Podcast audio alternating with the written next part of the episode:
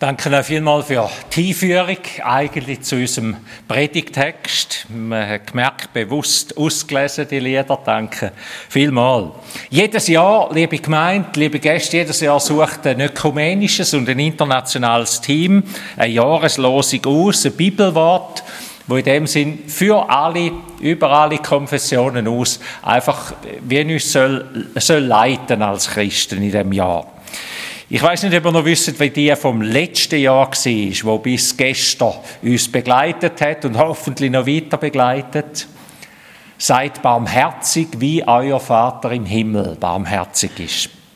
Etwas, wo ich denke, wo wir auch im neuen Jahr noch ganz viel zu lernen haben. Hoffentlich vergessen wir das nicht einfach, barmherzig zu sein. Barmherzig ist das Gegenteil von rechthaberisch. Barmherzigkeit ist das Gegenteil von selbstbezogen, von berechnend und hart.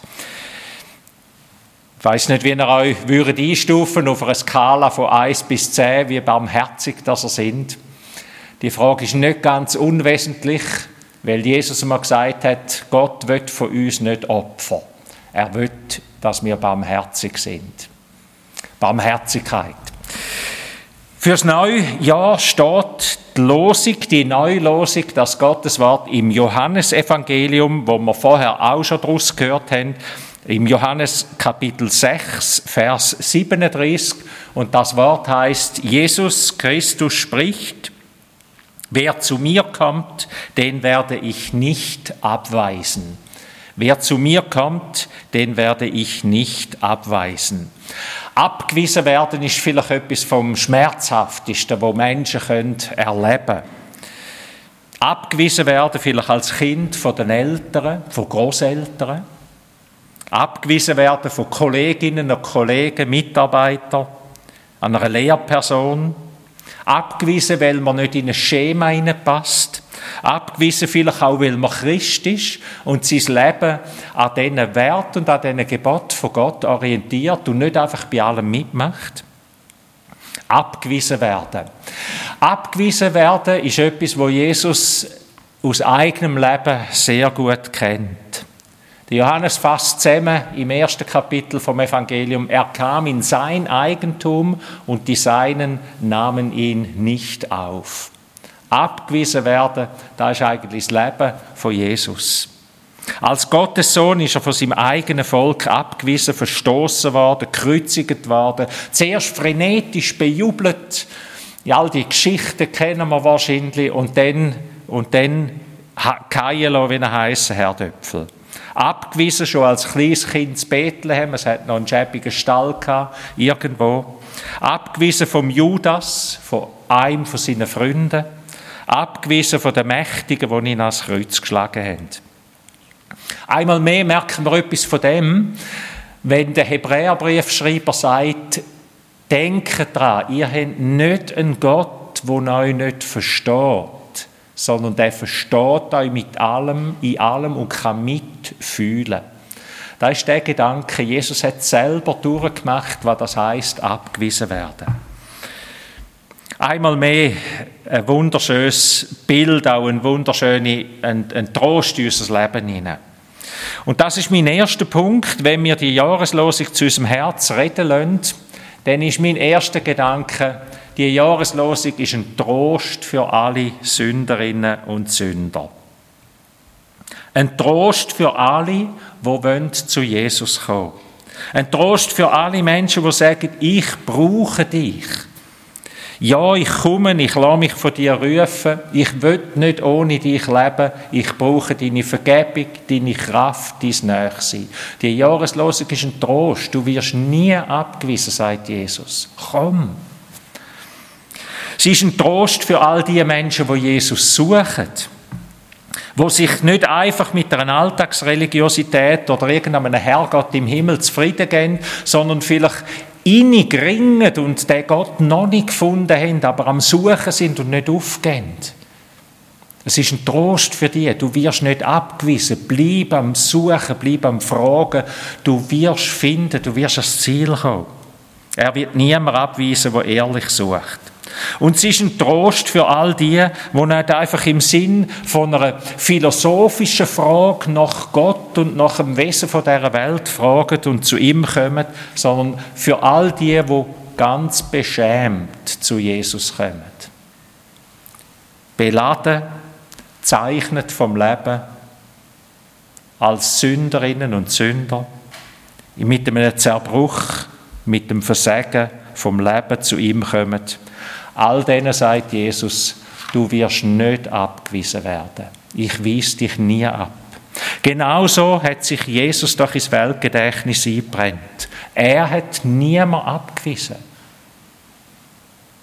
Seine Arme sind immer offen gewesen.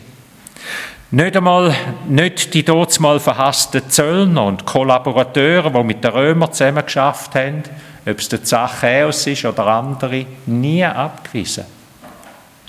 Nicht die Aussetzungen, die man zum Dorfhaus verjagt hat, in Höhlen hinein, in eigentliche Todeslager hinein verbannt hat, würde man heute sagen. Nicht die Bettler, nicht die Bettler und die Kranken, ob sie Bartimäus geheissen haben oder wie alle, niemand hat abgewiesen. Nicht die Geächteten und Gefallenen, nicht die Gestrauchelten und Zerbrochenen, wie die Frau, wo man beim Ehebruch ertappt hat, wo wir von einer gelesen haben vorher und gehört haben.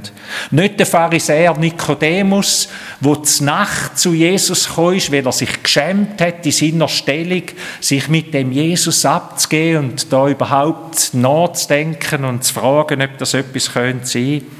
Niemand hat er abgewiesen. Und auch nicht die eigenen Jünger, die ihn enttäuscht haben heisst es Petrus, Jakobus oder Thomas. Da war das Markenzeichen von Jesus. Er hat niemand abgewiesen. Niemand, der sein Leben noch so verwirkt hat, wo noch so, noch so im Leben gestanden ist, ob gut oder böse, hat niemand abgewiesen. Und positiv formuliert, er streckt jedem die Hand aus. Das ist ein Trost für Sünder. Schöner als im Gleichnis vom verlorenen Sohn kann man es wahrscheinlich nicht sagen.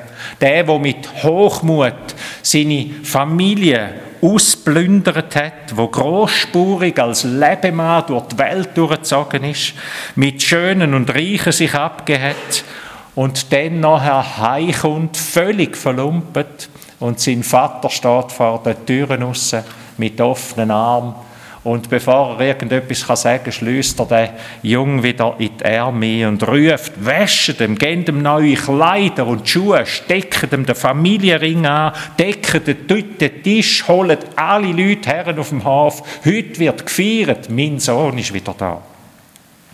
Gott weist niemand ab. Liebe Freunde, was für eine Botschaft. Gott Jesus weist niemand, stoßt niemand weg, egal wie wir dort herkommen. Er kann nicht anders, das ist sein Wesen, er ist Liebe. Und jetzt vielleicht noch mal ein Gedanke mehr. Vielleicht würden wir das alles unterschreiben und sagen, ach, ist das schön, Halleluja, ist das, ein, ist das etwas Wunderbares. Aber ich glaube, es gibt noch etwas mehr da drin.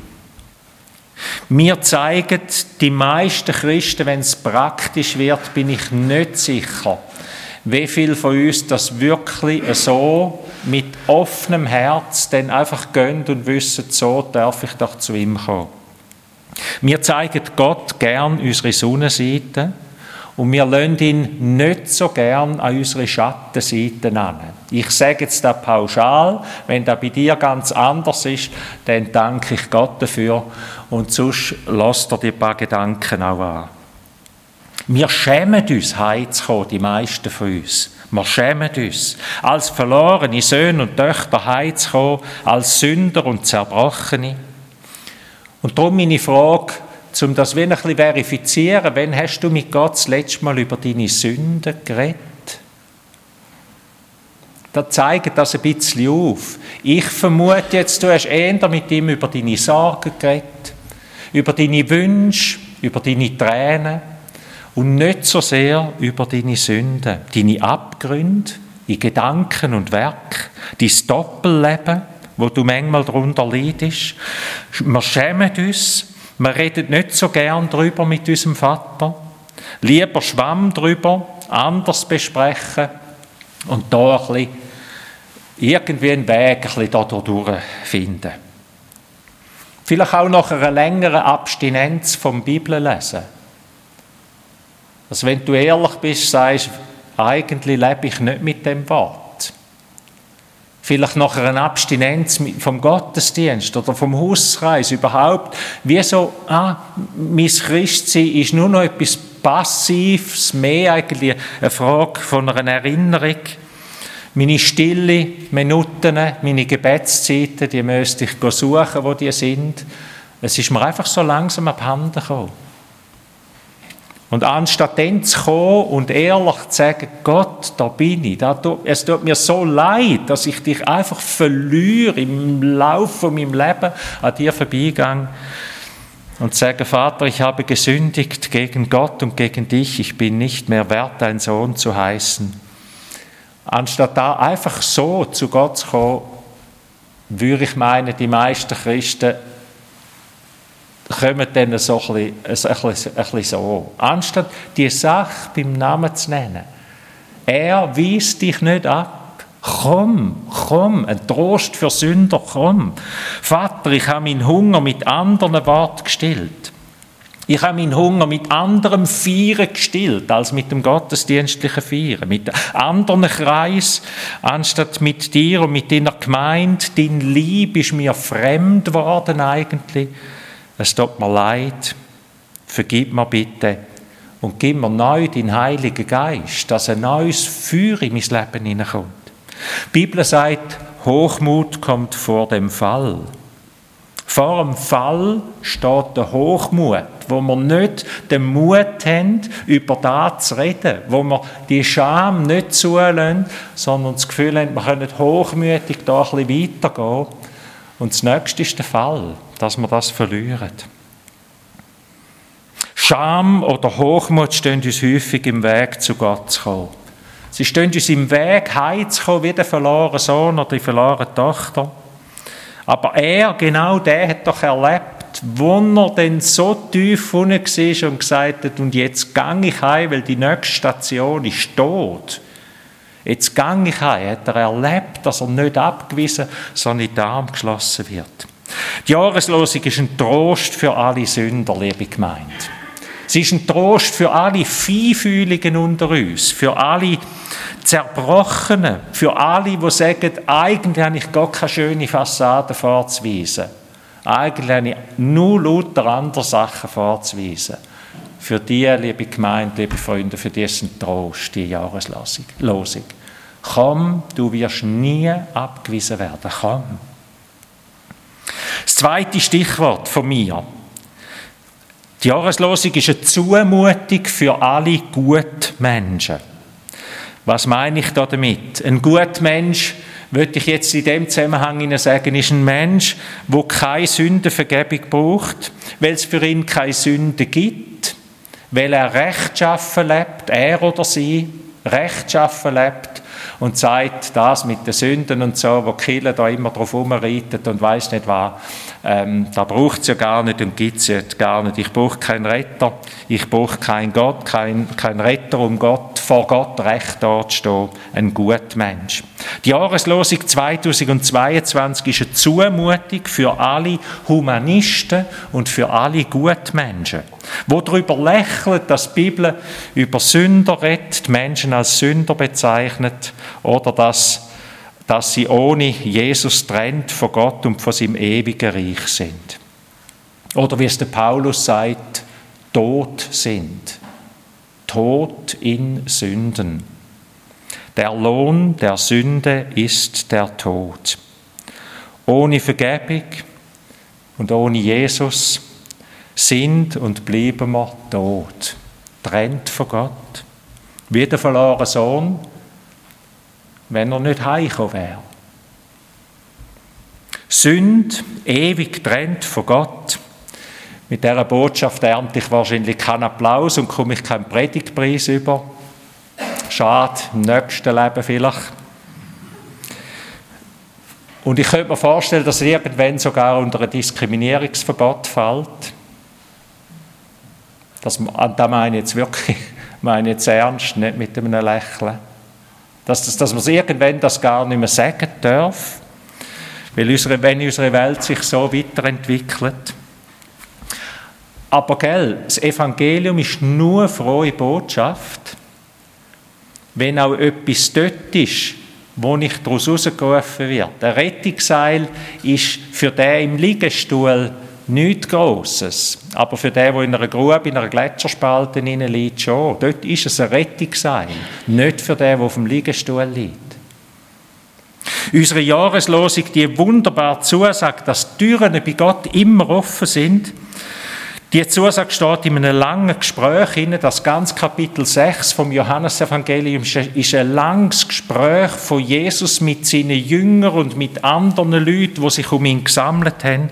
Menschen, die sich an dem Jesus reiben und die sich fragen, wer bist du eigentlich? Wie kannst du so reden? Wer bist du wirklich?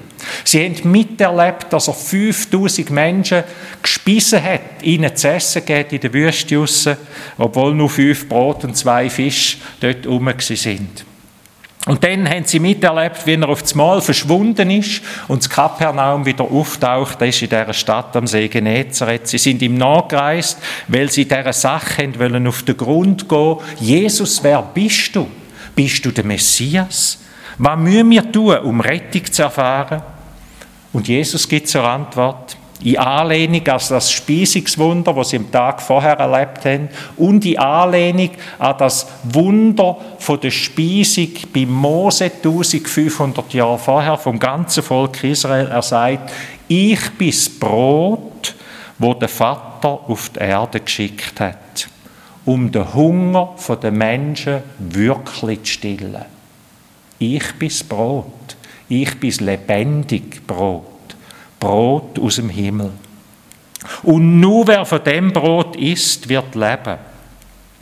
Und Brot essen heißt, wir merken das ja, Brot essen heißt nicht einfach ein paar schöne Worte zunicken oder so, sondern wer das in sich aufnimmt, wer das zu seinem zu seinem Mittelpunkt macht, der wird leben. Von ihm kommt Leben, der wird leben, der wird satt werden, heil werden und gerettet werden vor dem Tod.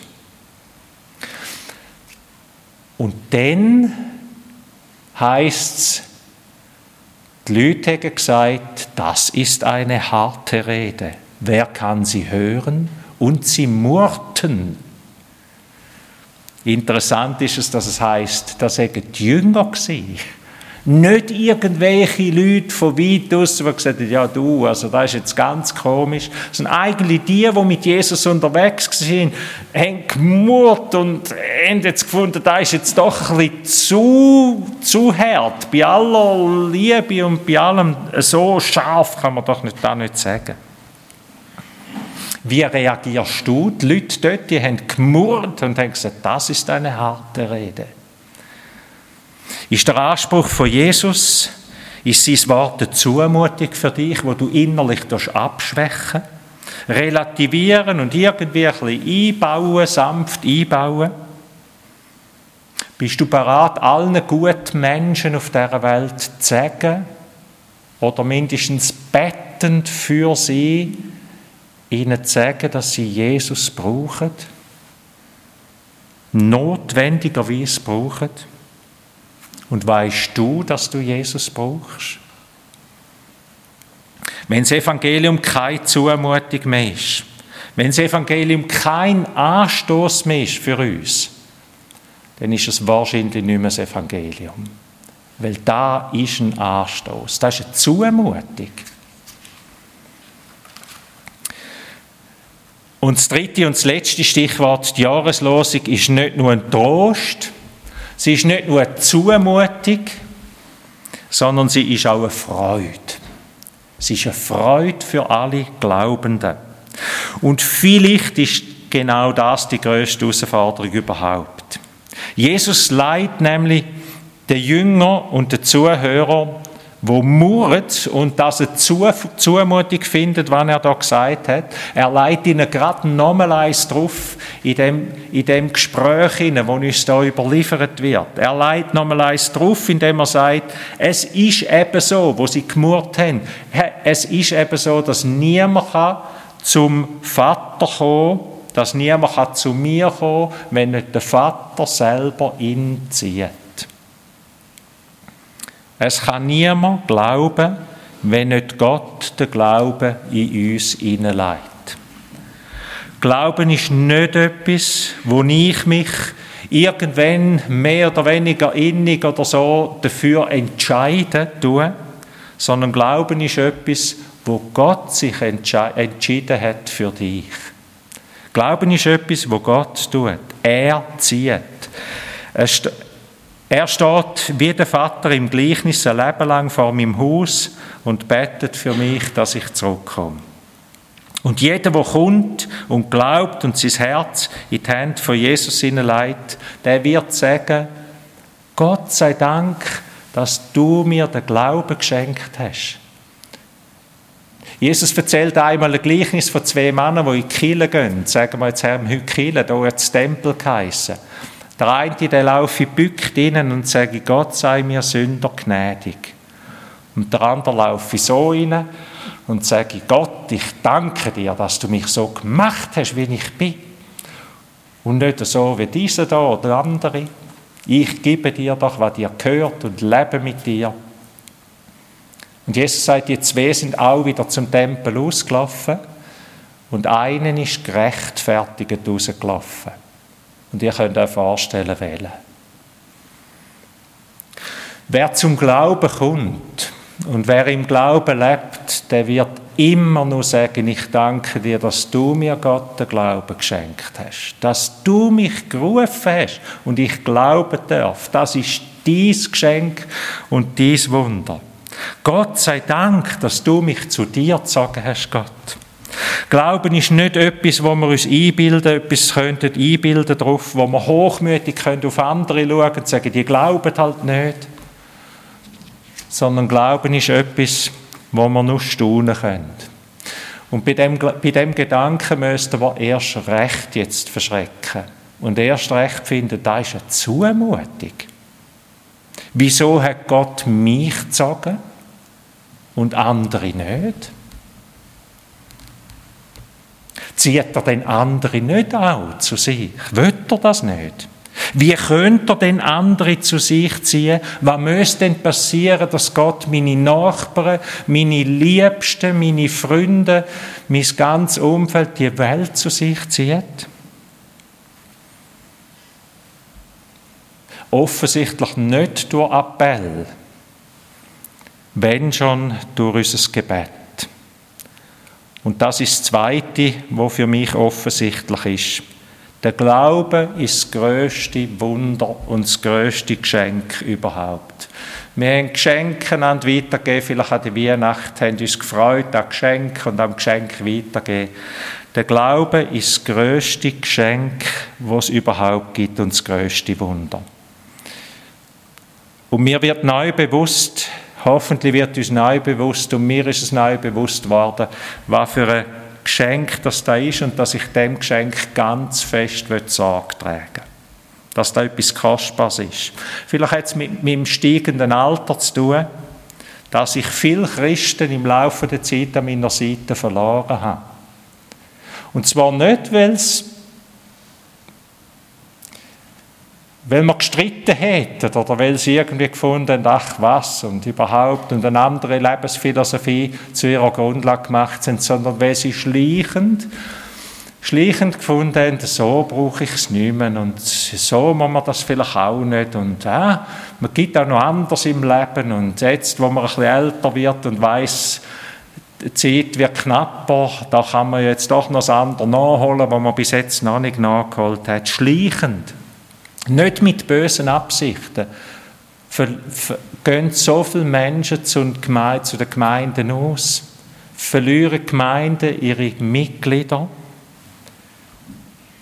weil ihnen anders wichtiger geworden ist, weil man das Geschenk vergessen hat, wenn man sich ganz gut im Leben eingerichtet hat, auch ohne, und es ganz schön auch ohne ist. Wenn wir über Vorsätze reden, oder wenn ihr über Vorsätze redet, ich tue das nicht gross, ist nicht meine Art, aber die einen nehmen sich gern Vorsätze oder Ziel, dann würde ich sagen, nimm das Ziel, heb dem Glauben Sorge. Heb dem Glauben Sorge. Das ist das größte Geschenk und das kostbarste, was es überhaupt gibt. Heb ihm Sorge.